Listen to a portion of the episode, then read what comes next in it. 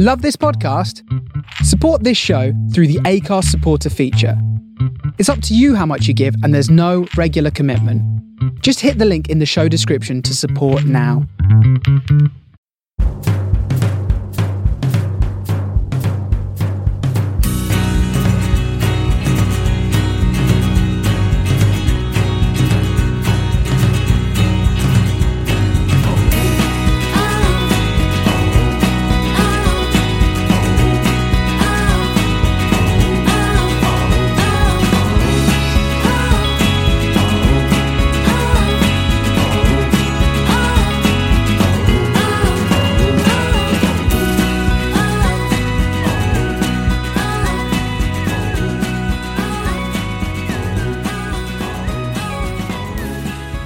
Yes, a good morning, a good afternoon, or a good evening to you, however you may be listening and wherever you may be listening.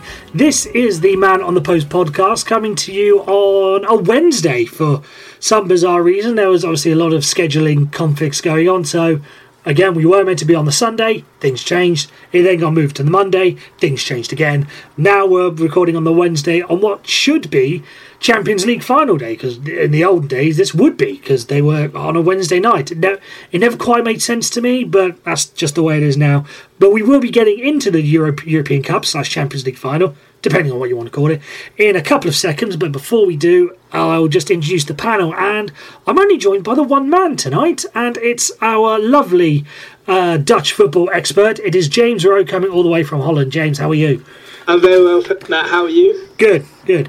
Um, so yeah, unfortunately, no Colin, no Ross, no Andy, and unfortunately, no Marcus either. So it's just the two of us. So unlucky if you don't like us, but I can't see any reason why you wouldn't.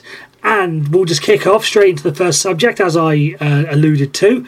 This Saturday coming is the Champions League final. It's Real Madrid and it's Liverpool in what is one of just when you at the start of the season or sort of as the season went through and you were looking at the teams in the Champions League, this would be one of it probably be the fixture that you wanted.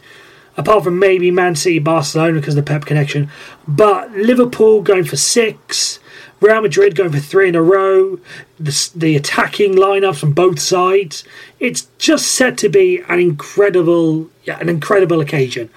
Thankfully, I've got to miss it because I because I'm off to the playoff final on Saturday. But other than that, James, I'll just sort of go straight to you. I can only go straight to you, but no matter. Um, how do you see this game going? You know, I mentioned the attacking lineups from both sides. You, you know, we've uh, throughout the season we've obviously heard and seen a lot of concerns about Liverpool's backline. They seem to have shored it up a little bit with Virgil van Dijk. But do you think there's enough there to hold back the likes of Bale, Benzema, Cristiano, the famous BBC, um, obviously a lot of other attacking talents, and then reverse side, are Real Madrid going to be able to stop the, the fearsome threesome of Mané, Salah, and Firmino? Um, I think it will be quite a tense game, but I think uh, Real Madrid will win 2 1. Um, Liverpool have done it exceptionally well to get to the final. Nobody expected them to, and they've uh, fully embraced it and knocked out some very, very good teams. So all credit to them. But I just think Real Madrid's experience of um, of a final, and the Klopp doesn't have the greatest record in finals. And I can understand people talking about the attacking temp, but I think goals are going to come from the most unlikely sources on uh, on Saturday. I wouldn't be surprised if it, if they Dejan Lovren, for example, scores a header from a corner or something a bit rogue like that in finals themselves. I mean, if you look at um, when Real Madrid played um, Atletico Madrid in 2014, and everyone was talking about the about Ronaldo and about the attacking prowess they had, and it was Ramos that actually actually equalised for them in injury time. So uh, I can see unlikely goal scorers uh, on the scoreboard on Saturday, but my prediction is 2 1 to Real Madrid. I was going to say, you mentioned unlikely goal scorers, and you know, Dejan Lovren and other defenders would be an unlikely goal scorer. Sergio Ramos doesn't exactly come into that category of unlikely goal scorers because he's been fantastic for them in situation. You know, he doesn't score many, but over the years, particularly these past sort of five years, whenever Real Madrid have needed a goal, it, it's not Cristiano that provides it. It's always been Sergio Ramos. Mm.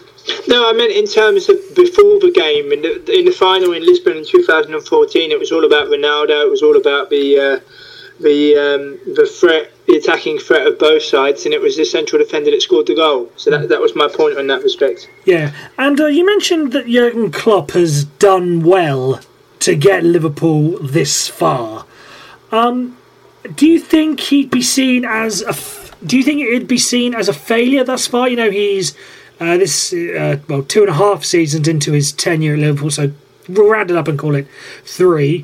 He's reached one final thus far. That's the uh, League Cup final. Uh, do my maths. Two years ago in his first season, he lost to Manchester City then, and now he's made the Champions League final today. Do you think he needs this in order to sort of uh, to have a success or to be deemed a success, or will he? St- or if he loses, say, is he still deemed a failure even though he's made it to the final, or does he have to win it? That's probably the best best way of wording it. Does he have to win this to keep the failure tag off him? Um, I would say so, but I don't think the Liverpool fans would agree. But you also um, you also have to remember that Liverpool also reached the final of the Europa League. Oh, of course, they, yeah, uh, that as well. They lost to Sevilla. They lost to Sevilla in 2016, but the uh, the um, they done well to reach that final. But I remember watching his press conference when he was unveiled, and uh, they were asking Klopp for his uh, predictions, and he uh, said uh, that he believes that by the time his contract is finished, he will ha- he will have secured at least one title, whether that be a cup or a league title. So if he doesn't win on Saturday, I don't think the fans will. Uh, will uh, be on his back straight away, but I think it really sets him up for the next full season where if he doesn't win next season, um, I think that could well be the end. I was going to say, has it, you know, has he built up enough? Because a lot of the talk about, and I remember, and I was frustrated by this. A lot of talk saying now Liverpool are in the Champions League regardless of what happens against Real Madrid, as if they're you know taking the Arsene Wenger stance of getting into the Champions League is a trophy, and I think that's not really that's not the right way to look at it. The, it should be they're in the Champions League now. See if they can go into it as winners. Yeah, is is that really the right sort of mindset to to have around this? Is the you know the Champions League? However you get there, just just get to the Champions League. Uh, well, I think it's the wrong mindset. I think any tournament you play and you want to win it. And um, I think what was telling for me was when Leicester knocked Liverpool out of the League Cup, because everyone seemed to think that the League Cup would uh, would provide uh, Klopp with respite. People thought exactly the same as regards to the FA Cup when West Brom knocked them out. And um, although they've done ever so well, the, the pressing game that Jurgen Klopp plays with Liverpool, it takes an awful lot of energy out of his players It takes an awful lot of energy out of his players that you can't necessarily sustain over a whole season. You can't necessarily win a win a title playing like that week in week out. And you saw towards the end of the season as well with Liverpool's uh, strange results uh, against West Brom and against Stoke. So um, I don't necessarily think that if they don't win on Saturday. Um, I think the, the the British press might the knives might be out a bit, but I think the uh, Liverpool fans themselves, I think they would uh, they would go full throttle ahead to next season, and um, and they would hope to finally secure a trophy under Jurgen Klopp. Yeah. Now you mentioned the uh, pressing game and the fact that it takes a lot out of the players. Do you reckon the fact that Liverpool have, will have had an extra week off because uh, the Premier League season finished on the 13th of May. The La Liga season finished on the 20th of May. So that's an extra seven days worth of rest for the Liverpool players. Do you think that's going to be will play a big part, and how big a part do you think that will, will play? No, I don't think it'll play a big part. I don't. I think if you look at the Real Madrid side that uh, that started against Villarreal, it uh, was a bit of a mix, uh, a bit of a mix and match. Mm. Um, I think their experience with the final, uh, with the finals as well. I mean, I watched. Um, I watched Real Madrid win the Champions League live against Juventus last uh, last June in Cardiff, and when Juventus scored their equaliser, I thought they were going to go on and win it through the occasion and the players and Mandzukic and uh, and uh, Dani Alves and uh, the players they had at their disposal. But I was wrong because Real Madrid, when the equaliser uh, came and they, they galvanised themselves and went on to win the game 4 1. I just think the experience in finals, I think that's going to tell. I, one thing I do find a little, a little bit strange in some quarters is that some people are advocating for teams to win the Champions League three, t- three times in a row is not healthy. I don't understand the people saying that. I don't understand their point of view. You can only beat what's put in front of you and Real Madrid uh, when they started out on this uh, odyssey of uh, of three specific Champions Leagues.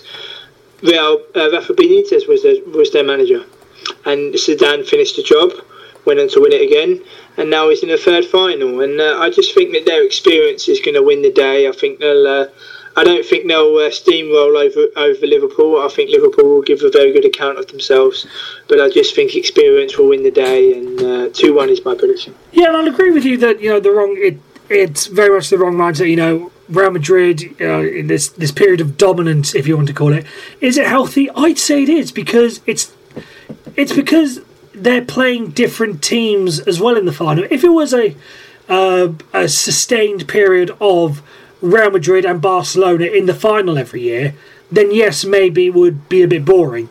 But the fact that for these three these three finals in a row, um, it's been Atletico Madrid, Juventus, and Liverpool. You know, three completely different styles of play. It uh, provides it still provide it provides an entertaining matchup. If it was Real Madrid and Barcelona or Real Madrid and Man City every year, then yes, it, then yes, it would be a bit boring. But the fact that we've got, got three different styles of play, three different, you know, three different storylines, if you will. It it does add it does add to that um, it does add to the backdrop of the whole thing. Yeah, I agree. I, I think the the three uh, separate opponents have asked different questions of Real Madrid, and in the first two instances, they've uh, they've come through with flying colours. Yeah. And um, you also think as well with uh, Griezmann missing that penalty in Milan in the um, in the final. You know, if that goes in, it's a it's a it's a different game, so to speak. And uh, situations like that, but it should be it should be a good game. Absolutely. Now, enough about the game itself. You sort of you rounded out nicely. Um, enough about the game itself, and more about the venue. And this is something we talked about before we before we came on the air, even though this isn't the air, but you get the idea. About the city that is going to be played in. Now, it's being played in Kiev, which isn't really, uh, uh, without meaning to be disrespectful to the likes of Andrei Shevchenko, who's done a fantastic job as ambassador whenever the Champions League final draw comes out. It's not really a destination. It's whenever you want to go to European final, Kiev isn't really high on the list of destinations that you want to go to. I mean, you went for the Europa League final in Lyon. I go. I'd be okay with a final in Lyon. You know, uh, next year it's in Madrid a European final in Madrid sounds right. Before that, you know, Turin, uh, not Turin, Milan. Before that, Cardiff. Before that, Lisbon. All stadiums and cities that make sense for European finals. And the fact that it's gone to Kiev now, and there's been a lot of problems surrounding the price of it, uh, the price of tickets, the price of hotels, travel, the lot. Do you think Kiev is? Do you think this is really the last of the?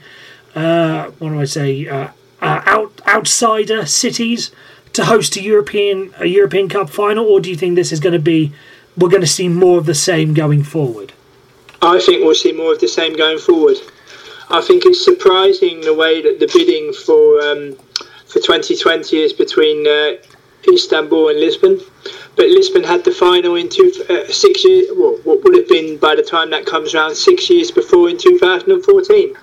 Um, so I think they could look back into history, and um, I mean, if you look uh, many many years ago, you had the the final in Glasgow, you had the final in uh, in Munich one time, and in Rome, and all these different places. But I think it's a sign of the times that um, everybody wants to have an opportunity to uh, to host. And I think um, I think UEFA are just trying to be fair in their selection process. I mean, if you look at the Europa League final next season, it's in Baku in Azerbaijan. And now I'm an Arsenal supporter, and um, should my club reach the Europa League final next season, um, Azerbaijan, Baku is seven hours from Amsterdam. I could fly to New York for the same uh, for the same amount of hours.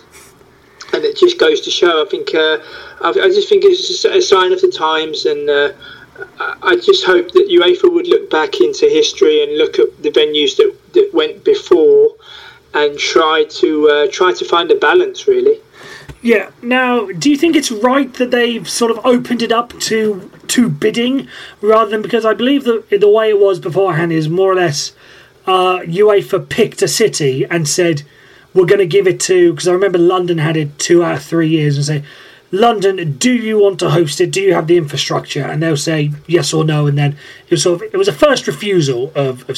Now they've opened up to bidding. Is that because there's obviously been a lot of criticism in regards to how big corporations. I know it's this is UEFA, but I'm going to mention FIFA and the way they've gone about bidding in the in the past. Do you think it's right to open up to cities to bid for uh, Champions League and Euro- and Europe, uh, yeah, and Europa League finals, or should it be? Uh, I've seen one of the ideas is just having as a rotating a group of five. So in year A, it goes to London, then Paris, then Milan, then Madrid, then Munich, and then just starts all over again. Um, I think everybody's.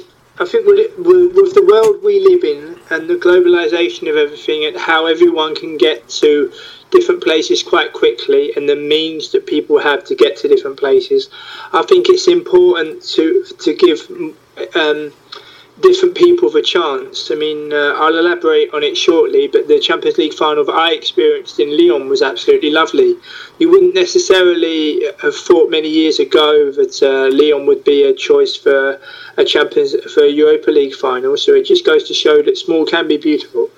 Um, but I, I, just think uh, with the sign of the times, I think everybody wants to be uh, involved, but but they've just got to rein it in a little bit. I mean, uh, in the case of Azerbaijan next year, I have nothing against Azerbaijan whatsoever. I'm sure it's fully deserving of its um, 2019 Europa League final.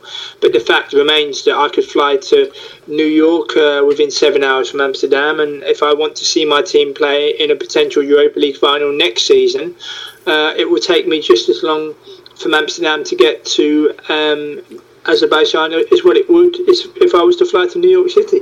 Yeah, uh, that. In fact, I'll you know I'll just carry on the link. You've done it in, incredibly well. You mentioned that you went to the Europa League. You went to the Europa League final in Lyon last week. I've been to a Europa League final uh, in Hamburg in 2010. How did you find the whole experience? You know, was it how well organised were you know was it or how organized was everything how easy was it to get tickets you know was there good atmosphere on the day everything you know did you feel like yes this is right about you know about uh, Lyon hosting a, a major final? Yes i did. I did. I was pleasantly surprised. I had no reservations whatsoever and um, the uh, the infrastructure and the atmosphere and um, and the main square being in such close proximity to one of the metro stations and being able to um, to go around without any difficulty. Also, after the game, uh, people getting uh, to different parts of the city, laying on special trams that went to certain destinations, and uh, I can't speak highly enough of how well it was. Uh, it w- all came together, and uh, it was an absolutely fantastic experience. And well done to UEFA, and well done, to, well done to the, the people of Lyon. I say. Wow, that's a completely different different story to the one I had because the Germans did incredibly well organising everything until the uh, until we got to Hamburg Airport right at the end, when there was a complete mess up. They didn't have enough buses or something because they did it in this you know something I've only ever seen it done in Europe, where you get to the terminal and then you get a bus about hundred yards to the plane for whatever, and they didn't organise enough buses. So they had to get the Atletico Madrid fans out first, which meant we, the Fulham fans, didn't leave Hamburg until about 6:30 the next morning. So I'm glad that you had a better experience of it than I did. No, well, it was wonderful, and the the stadium is beautiful of Lyon. The fans, both sets of fans were fantastic.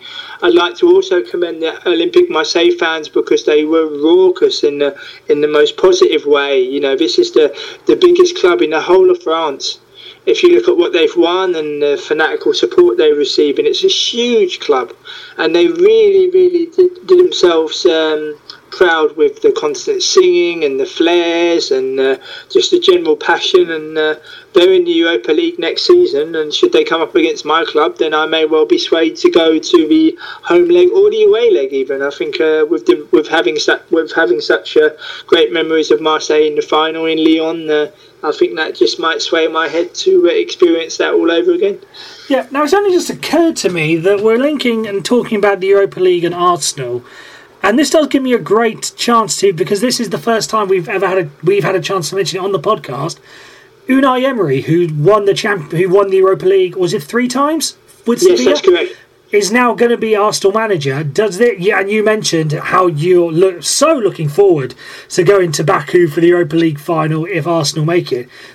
I mean, a, what's your thought on the appointment, and b, does that mean, given his success in the competition, that you might as well start saving your money for Azerbaijan now? Uh, well, first and foremost, I'm delighted with the appointment. Uh, I'd like to commend the Arsenal board. They, uh, I watched the press conference this afternoon where Gazidis said that he, they spoke to eight managers in total, and they were extremely thorough, and that's all you can ask as a fan. Uh, delighted with Emery's experience, especially at European level, but also what he did at Valencia and Sevilla. I mean, you have to remember at Valencia he was under a lot of financial constraints, and he managed to get them right up to the top of the table, uh, playing some fantastic football. And obviously with Sevilla, with uh, winning the Champions League three times and, and winning uh, with Paris Saint Germain as well, he's got an awful lot of experience. He can uh, tactically improve us and uh, looking forward to next season. Uh, fixtures are released on uh, on the 14th of June, and obviously having to book my flights every time I go to watch my team, I, will be booking them in earnest as soon as the fixture list is released. But um, yeah, absolutely delighted, and I just hope that all Arsenal fans, Matt, give him the time necessary. I don't want to hear after six months. Uh, Emery out rubbish. I don't want to hear after the end of a season, oh no, this and that, this and that. He must be given at least three seasons before Arsenal can make a full judgment as to what exactly is happening. I hope he's left to his own devices to get on with his job. And uh, I'm full of, I have full confidence in him and his backroom staff, and uh, look forward to a new era at the Emirates. Now, when the sort of when it was all mentioned, you know, all the names were sort of thrown up in the air about who could be the Arsenal manager. Who did you remind me? Who you said you ideally wanted? Uh, my first choice was Ancelotti, who's now gone to who's now gone to Napoli. Yeah, that's a bit of a strange one, but, but my, I advocated a short list, Matt, of Simeone, Jardim, Allegri, and Ancelotti. Not that I didn't rate Emery, but I didn't necessarily didn't pop into my head straight away. And one of the things that I will remember of um, of the cha- of the Europa League final, shortly just going back to that, you had the images in the stadium of the team bus pulling up inside the stadium. And they did that for both sets of teams. And when you saw the Atletico bus come into the stadium and you saw the players and Simeone get off, the fire in Simeone's eyes just in his general actions. I mean, okay, he's only just getting off a bus; it's nothing special. But if you was to look at the body language involved in that, as to what that was kind of uh, the vibes that was giving off, well, you'd thought you'd have thought that there was absolutely no way they were going to lose that game.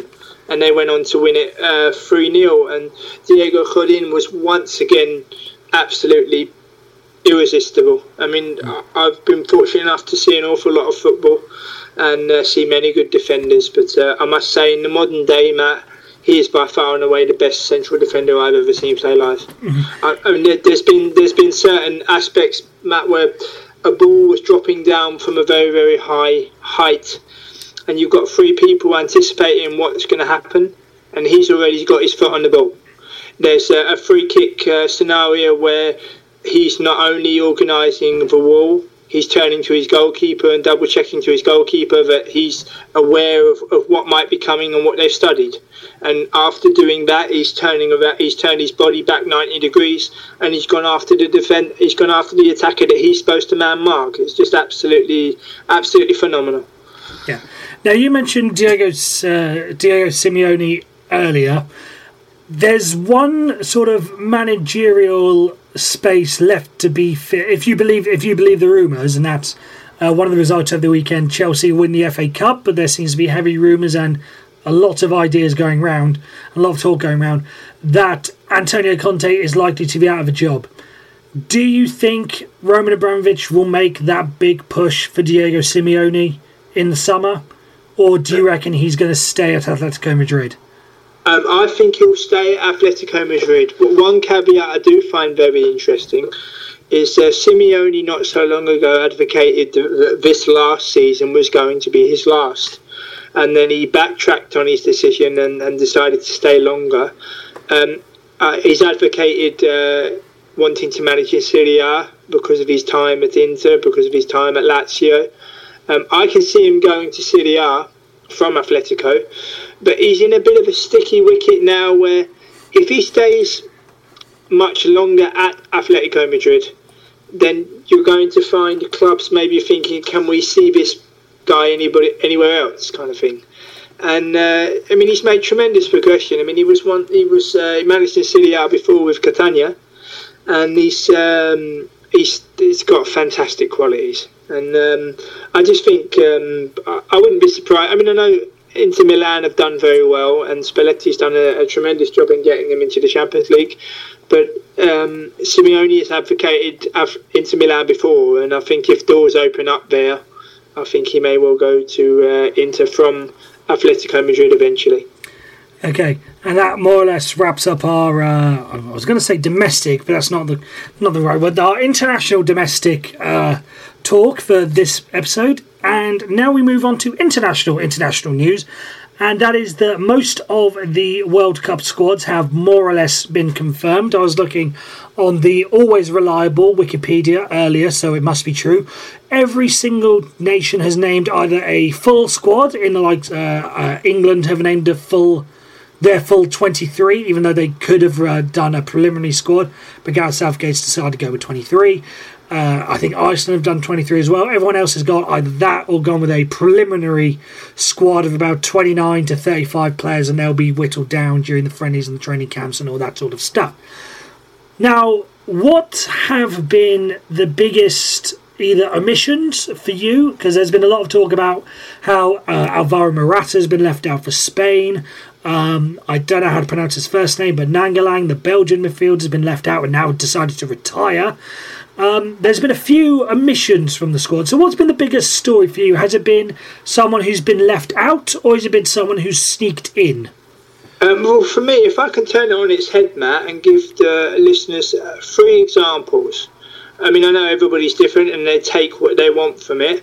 But um, if I can start with Morocco, I look at Morocco's squad and they have a real mix of players playing in Europe as well as players playing for clubs in their own countries such as Al Casablanca and Ittihad Tanger. And I look at the manager Hervé Renard and I he's won the African Cup of Nations before with Zambia and Ivory Coast. And he hasn't just picked players playing in Europe, he's picked the players playing in Morocco for a reason. And when I look at the Moroccan um, teams, such as uh, Hakim Ziyech, who, who, plays for Ajax and is arguably the best player in the Netherlands, there's uh, Achraf Hakimi, who uh, plays for Real Madrid, who, who, who, I first saw in the Real Madrid youth team a couple of years ago, and he was uh, tremendous.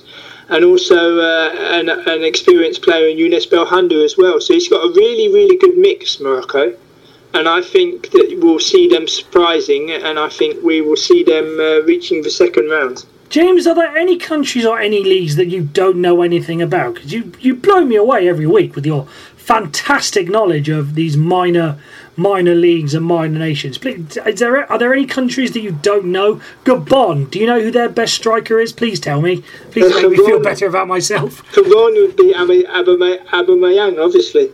Oh, of course, I've. Uh, Ah, oh, but no, but that's egg on my face. But yeah, carry on. No, thank but, you very but, much. But fantastic knowledge. I, I can only bow to you. No, thank you very much for the lovely uh, comments and lovely words. It's, mm. it's lovely, but it's um, it's also what I like to do. And uh, if I am watching a match live or I'm watching a match on TV, if so, if a player catches my eye, I will try to follow his career. If a um, if I have a spare five minutes at home, and I want to look up a team that I don't know much about, I will do it. And it's um, yeah. So if I can give, give you the other two examples as well, I started with uh, I started with Morocco, and the second example I wanted to give was that of Argentina. Uh, people associate Argentina with Messi, and that be that. They had a very tumultuous uh, qualifying campaign where they almost didn't qualify and they've got uh, Jorge Sampaoli, who won the um, Copa America twice with uh, Chile. It was a fantastic Chile, um, fantastic Chile um, uh, setup and uh, wonderful players. But I look at the uh, Argentina squad, and I'm pleasant. I'm pleasantly surprised. Um, I look at the mix they have, and they have uh, obviously the players from four years ago, such as Messi and Aguero and Higuain and Dybala but they also have a player called Cristian Ansaldi who plays for Torino, who's been playing uh, quite well in Italy, and also uh, Pavon from Boca Juniors. So I think um, I think although Argentina have been written off, uh, having studied their squad a bit more, I think uh, I don't wish to be in the um, in the bracket of of people that um, that are um, writing them off. And the final example. A lot, just quick, a lot of the talk and the sort of reason why people have been writing off Argentina uh, reason is because of their their defend their def, their def, I was going to say defensive lineup, but that doesn't that doesn't quite fit right. But basically, their their defense eh, they uh, people have seen as a little bit suspect, and it's a case of can the likes of Higuain, Aguero, Messi drag that defense through, much, much in the way you know Cristiano Ronaldo dragged Portugal to the Euro to the Euro 2016 final, kicking and screaming through that through that tournament. Do you see that Argentinian defence holding back holding back the team, or do you think that the uh, firepower up front will be enough to you know see them through into the latter stages? No, I think I think if you look at who he selected, Ansaldi from Torino, uh, Tagliafico, who also had a very good debut season here in Amsterdam with Ajax, and uh, Marcos Rojo and Mascherano. I, th- I think they've got one more uh, one more push in them for the uh, for the team to reach the latter stages. And the final example I wanted to give was one of uh, Portugal. Portugal have only selected uh, nine players who won Euro 2016 and again, it's a very good mix. I think Fernando Santos is slightly underrated. I think he's really shown his hand, and um, I think um, I, I, think with those three that I've given, having looked at their squads, I think um, I think a surprise is going to come from those three. But if I had to nail my colours to the mask and say which team is going to surprise above all, then I, I would go for Morocco. Now, for Morocco to, to pull a surprise, they'd have to knock out either Portugal or Spain. Now, given that you've said you're pleasantly surprised and pleased with the with the Portugal setup, does that mean that you think Spain are going to be knocked out to the first go? Possibly, possibly. It, ha- it happened four years ago in, in the group. It, it, it, we, I gotta say, yeah, we did. No one saw that coming, and no one saw, yeah, especially the, especially the manner. It's it's possible, absolutely especially the manner upon which it happened, and also as well, Morocco didn't concede a single goal in qualifying. Okay, it wasn't the most rigorous qualifying cam- campaign of only six matches, but if you think of the heat involved, in the energy involved, and the uh, the um, characteristics in games and situations, it's very impressive. And I am not entirely convinced with the the manager of Spain, Lopetegui. You know, he's uh, at managed at youth level in Spain, but when it's really when it really comes to the crunch, and considering Morocco play Iran in their first game, and if Morocco were to put um, Iran away, then they only need to get a point out of their last two remaining games to go through. So uh, I think it will be a World Cup full of surprises. I think um, I think the ignorance in some media quarters, especially regarding countries outside of Europe, and the players involved and the managers involved, I think it's uh, it's just unbelievable. And it, it, would be nice to for um, for people to to, to uh, choke on their words a little bit and be surprised with uh, with what other countries and other managers have to offer. Yeah. Now, have you already sort of drawn out your uh, your uh, I was going to say uh, your blueprints for the for the whole tournament? Because I usually wait until the squads have been announced before I you know sort of do my plotting of who's going to be who and who's going to get who's going to get what in the final. Have you already started your your plans for that, or are you going to wait a couple of weeks? I think I'll just wait a couple of days before the tournament starts. I've been just been studying squads at the moment, but I do think it's important for people to know. I mean, everybody gets gets excited at a World Cup, and it's a wonderful tournament.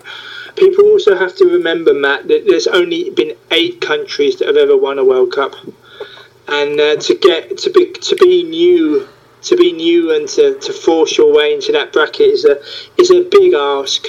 But um, I, am I'm, I'm confident that uh, Brazil will do very well. I'm confident that Uruguay will do very well. And for me, maybe I'm a bit old fashioned that, but the, the, the ingredients of a, of a decent squad, a very good manager, a seasoned manager. I mean, I, shortly before we came on came on air on the pod, I was reading um, my new World Cup book, which I ordered uh, to accompany the tournament and I was looking at the page of Tunisia and reading up on the Tunisian manager who's 55 years old and has a lot of experience. He's managed in Germany and uh, has been manager of Tunisia for, uh, for quite a while. And uh, he's eight years older than Gareth Southgate. Now, those eight years in terms of game experience and knowing how to turn a turn around a, uh, a losing position or to see out a game. I, I wonder if those eight years that he has more in terms of his years and experience is going to be what uh, what sees uh, Tunisia through to the uh, to the last 16 of the World Cup. Well, interesting. Now, so but you you haven't planned out the whole thing, but do you have your the you who who have you got sort of leader in the clubhouse? Who do you have winning? Who do you have winning the World Cup sort of at this stage? Uh, my number one candidate is Brazil, and uh, my second candidate is, is Uruguay. Okay, I personally, I personally, I don't know why. I, part of me thinks it's the, uh, you know, the pain of two years ago will just spur them on a bit more.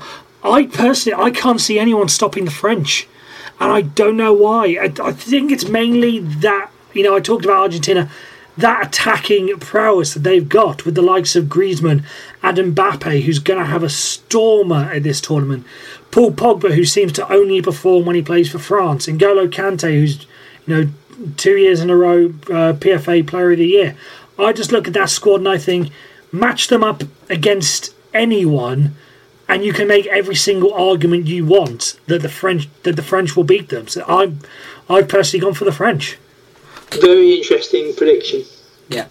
Right. Uh, is that enough about the World Cup? You know, we've still got 23 days, I think it is, to go. Do you want to have more say on the World Cup or do you want to keep some back?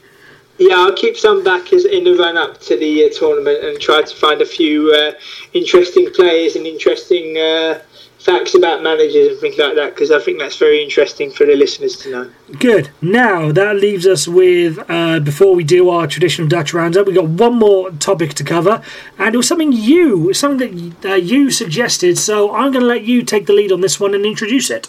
Yeah. Okay. No problem. I was um, obviously being an Arsenal fan and being active on Twitter.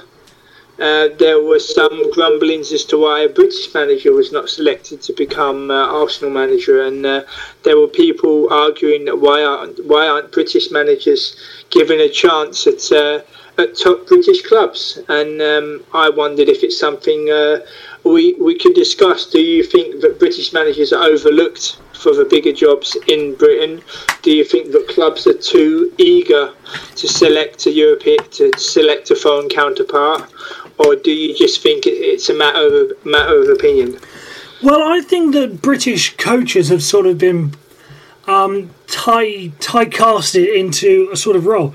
Like most British managers that you want to sort of name off the top of your head are either the young up and comers sort of like your Eddie Howe, Gary Rowett, who's now gone to Stoke, seems to be one of those, you know, young guys.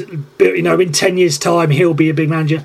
They're either that, so they're too young, they're too experienced, or they're so experienced that they can only really do the relegation battle jobs. Your Sam Allardyce, your to an extent David Moyes, your Pardew's, your Pulis.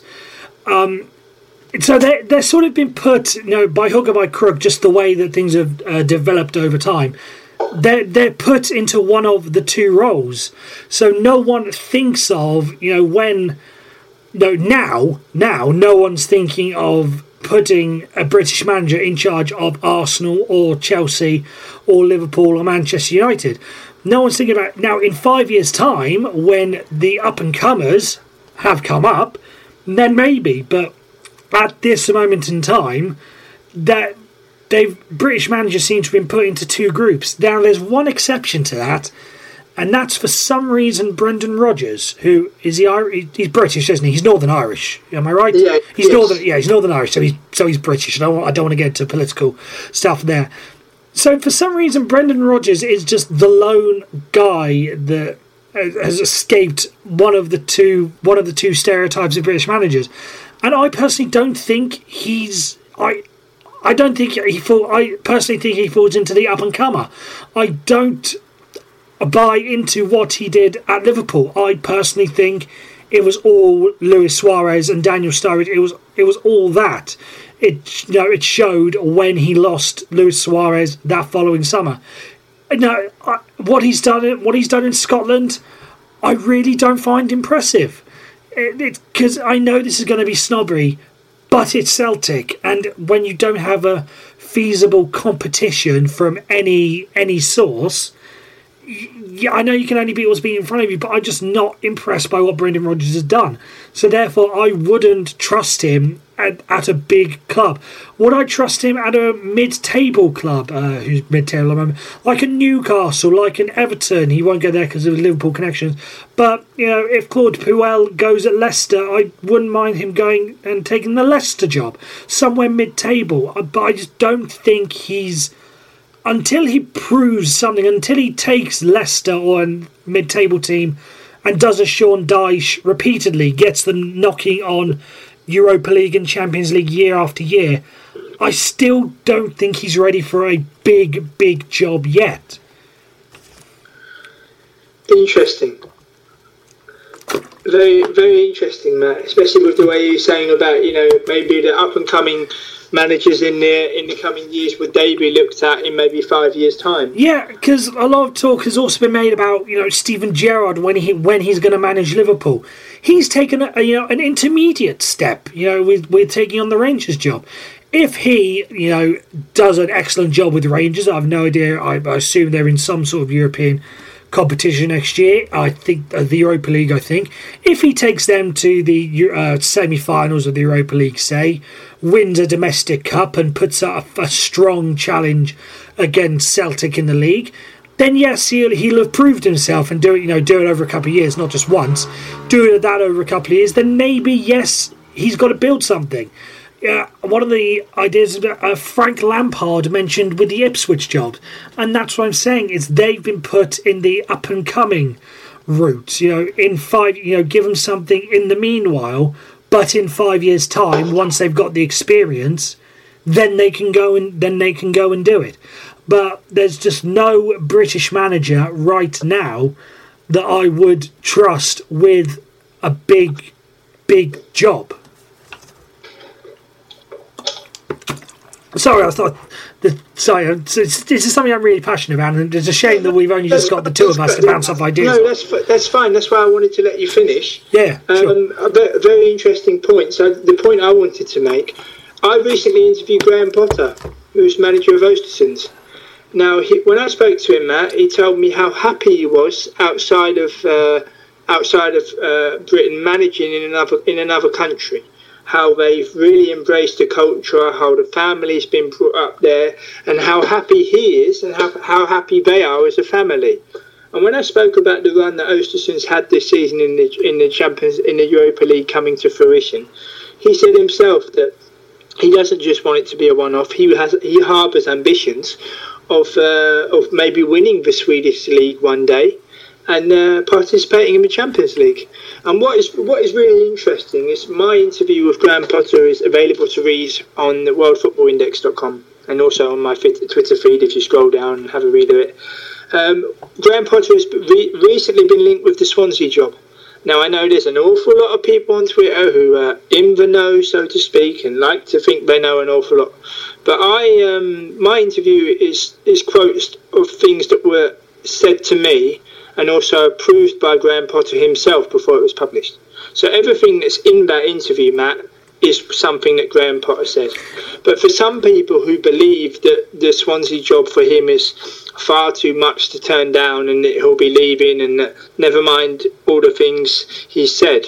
But I look at the opposite way. He's told me those things for a reason, and uh, I, you know, and I think he'll uh, he'll remain um, he'll remain uh, loyal to Swansea. But I think it's um, if you think of how well he's doing abroad and it furthering his uh, his uh, reputation, that maybe one day with such uh, with such experience he could well be looked looked upon for one of the bigger jobs in uh, in in Britain with all that experience accrued abroad.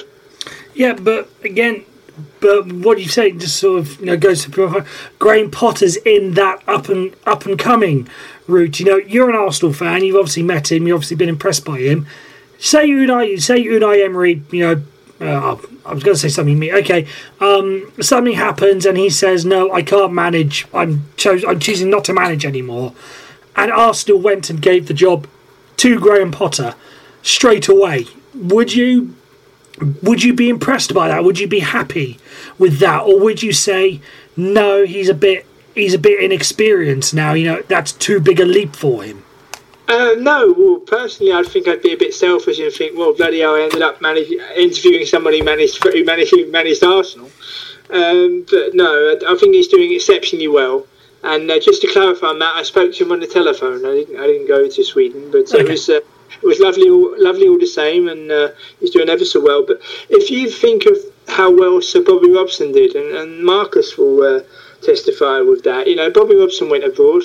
He was loved at Barcelona, loved at Porto, loved at Lisbon, loved at um, Eindhoven, and he won so much. And if you think of nobody, well, obviously Graham Potter has to in Sweden, doing a very good job. But if you think of the trailblazer that Sir Bobby Robson was, and uh, he ended up becoming loved abroad and winning so much. There's, there's no. I mean, I know he was a complete one-off, but there's no one like him now. I mean, if you think Bobby Robson left England after Italia '90 and went all the way to Eindhoven to manage PSV, you imagine Allardyce leaving England, England job in disgrace and seeking solitude in another country to build himself back up again. I suppose the personalities are completely different, but if su- if such a thing happens to you in that respect, surely you'd have a kind of incentive to do that. But I suppose uh, times have changed and people have changed in that respect. Yeah, it, it, again, it goes back to you know Bobby Robson. You know, it's a different. You know, back in those days, you know, Bobby Robson having just managed the England team to what he did at Italia '90 and to an extent the World Cup in '86 and to an extent Euro '88. Um, again, he would have been able to walk into any of the any of the uh, big, however many big clubs there were back in 19. It was it was only really big one back in those days. It was Liverpool because Man United still weren't the same weren't the juggernauts they are back in 1990. So it would have been so either Liverpool or Man United. He'd have been able to walk into those jobs. Whereas now, Gareth Southgate any you know any of the England managers in the past, Fabio Capello maybe aside, yeah, the English okay, the English managers, none of them would be able to walk into a big into a big job now just just because of the way that things have evolved over time. And you know, how long do you reckon it's going to be before we develop back into that into that stage? Um, I think it'll be a long time. Uh, I think that needs to start with players first and foremost. And um, as I said, you know, obviously being in Lyon with Marseille fans, they reminded me about Chris Waddle when they found out I was English. And, um, you know, Chris Waddle played for Marseille uh, 24, 25 years ago. And he's still loved and not forgotten. And I remember watching a video with Chris Waddle as to why he went to Marseille, and he said that English clubs were banned, but and it was difficult uh, to play European competition because they wasn't allowed. But he still had the desire and the fight to want to go and prove prove himself abroad, and he did it. And uh, you just hope that in the future that you'll see um, you'll see more players doing it. I mean, Lewis Baker, who uh, was a Chelsea loanee who came to Vitesse last year and was part of the Vitesse team that won their first ever major trophy and had a tremendous season. And um, everybody thought he would push on. He returns to England to sit on the bench at Middlesbrough. But yet, if he'd have signed for another season at Vitesse, although the club uh, had a very difficult season, then his game might have improved even more rather than not playing at all and just watching Championship football from the sidelines. Yeah, absolutely. Now, um, that um, is there anything sort of any more further points you want to add? Because again, it's your debate. So if there's any further points you want to bring up, you by all means feel free to feel free to raise them. No, no, no, no. I think that's. Uh, I think to keep it with the point that that we did about you know, do we feel that uh, British uh, managers are, are, overlooked? For me, it's about the the path they take. And uh, I, you know, when I, I, gave the example of Sir Bobby Robson and, and how well Graham Potter is doing, um, I've advocated on the pod before that more and more British players should uh, should look to ply their trade abroad. Not just not just because I chose to do it in my personal life in, to leave one country that I was born and raised in and go and live in another, but not just in a working sense, in a lifestyle sense as well. You learn to grow, and I can only hope that more and more British managers take the opportunity to go and ply their trade abroad if the opportunity presents itself, because yeah. there's there's nothing. There's nothing to be scared about. And if you look at Graham Potter now, I remember uh, seeing an old interview where he said that him and his wife just arrived in Sweden and his wife would be at the nursery where they she would say, "Oh, my husband is a manager of the such and such a team," and they would kind of say to her, "You know, you might as well go home. You know, there's not much uh, he can achieve with the team, and look what he's gone on to do to win a cup, to um, qualify for Europe, and to have his to have his stock rising. I think uh, I think if, if managers are claiming that they're overlooked, overlooked, overlooked, then maybe they'll be forced to look along those lines. But I think if they just uh, open their horizons a little bit more and the opportunity comes up, um, they should take it. But they must also give everything. I mean, Steve McClaren was the only manager uh, when he was managing here in the Netherlands, Matt, that couldn't speak Dutch um, uh, with the Dutch press was the only one. Refused to do it week in, week out. There was never any progression shown. There was never any intent.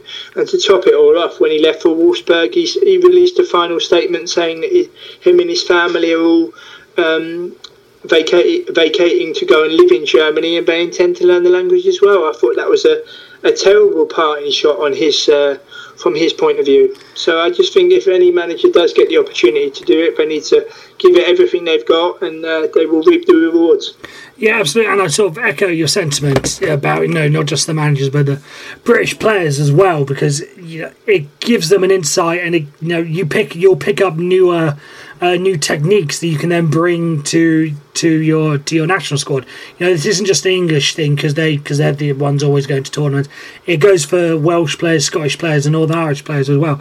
You know, there is going to be there are going to be some players in a couple of weeks' time. Well, maybe even earlier because the way the transfer window works, they're going to be free agents. And if there's no one in England that wants to take you, you know, don't be scared to go abroad. As you've mentioned, you know, uh, Chris Waddle had great success over there. Ian Rush had good success at Juventus. You know, there's there's been a decent past um, uh, uh, history, whatever you wish to call it, a great history of British players doing well abroad. So there's so there's the opportunity there. You just got to you just got to make sure that you take it. Grab it, grab it with both hands. Indeed. Now, before we get on to uh, what I believe is our final Dutch roundup of the season, it's just time to listen to the uh, terms and conditions. Uh, do not forget that you can subscribe to the podcast through iTunes or through the Acast app. Listen out for Man on the Post Extra Time every week with Chris, Ryan, Jesse, and Justin. And of course, you can find us on Twitter at Man on the Post. And you can also find us on Twitter. I'm MattRhys63, M A T T R H Y S 63. James is on Twitter as well, and he is. Yeah, at James Rowe NL. Indeed, and now I just pass it over to. I hopefully I got this right because I believe the playoffs are over now. So we now head over to our final Dutch roundup of the season, and we ask James what's been happening in Holland this week. Yeah, uh, it is the final Dutch uh, roundup of the season. Uh, I'd like to thank all the listeners for their interest, and I hope that I've explained everything in a clear and competent way where they have a little bit more interest in uh, Dutch football. Questions are always welcome, however vague uh, listeners can always um, ask a question via the Twitter feed. Um, the promotion relegation playoffs were finalised this last weekend, and FC Emmen, for the very first time in their history, will be playing Eredivisie football next season, having defeated Sparta Rotterdam 3 1 in the second leg. And uh, they have a manager in Dick Lukkien who left his post at FC Groningen to become manager of Emmen. And uh, they have a very, very small budget, a very small stadium of just over 8,500 and it's their debut season in the Eredivisie, and already their season ticket holders, their season tickets for next season have already sold out as of half past two this afternoon. Uh, the second team who will be playing in uh, the Eredivisie again after a two-year absence is the Graafschap. They uh, they defeated uh, Almere City 2-1 in the second leg. a crying shame for Almere City, who were on under uh, on a tremendous run, and I thought they was going to do it, but the uh, the wily old uh, manager that the Graafschap have in Henk de Jong has seen them through. He has Eredivisie experience with Cambuur Leeuwarden, and also the uh, the managerial merry-go-round is being. Um, is being quietly filled in here in the Netherlands. Uh, Adrie Koster is the new manager of Willem II, and um, yeah, so the um, the managers are becoming more uh, more prevalent for the new season, and that will bring that will bring in new life to uh, to the Eredivisie for the 2018-2019 season. Now you'll have to remind me sort of what your predictions were heading into the uh, promotion relegation playoffs. Did these things sort of go to form, or or were or were these results and who managed to go? Were they you know a bit of a shock to the to the uh, Dutch system? The FC Emmen was a lovely, pleasant surprise um, because I thought that the the experience of uh, of Sparta Rotterdam would win through. But I've, I've spoken to a couple of players, Matt uh, Siersma from MK Dons, and um, who uh, trained, who uh, had uh, uh, Dick Lukkien as, as his manager when he was at um, when he was at Groningen, and Timo Letschert, who, who plays now for Sassuolo in uh, in Serie A, and they were singing his praises. You know, this is a man who was started out as an assistant, and his uh, his stock is rising readily, and he's a real, real people manager. And um, I've I championed Almere City and got quite close, but um, uh, FC Emmen was definitely a, a, pleasant surprise, and I think they're not going to be completely written off next season with uh, Dick Lukkien in charge. I think they'll uh, I think they'll surprise.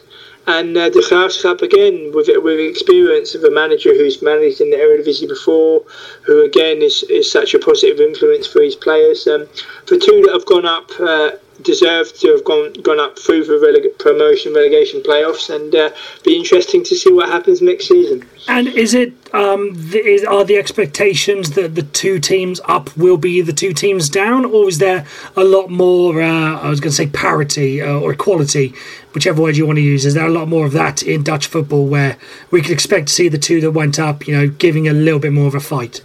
Yeah, you will see that, especially with uh, de Graafschap and uh, Almere City, uh, de Graafschap and FC Emmen. Uh, sorry, FC Emmen got promoted and the Graafschap as well. Was, uh, tra- um, went off track a little bit talking about the defeated uh, Almere City who lost the, the Graafschap who uh, were doing ever so well. Um, if you look at the Dutch First Division next season, we have FC Twente, we have NEC Nijmegen, we have Sparta Rotterdam, we have Roda JC.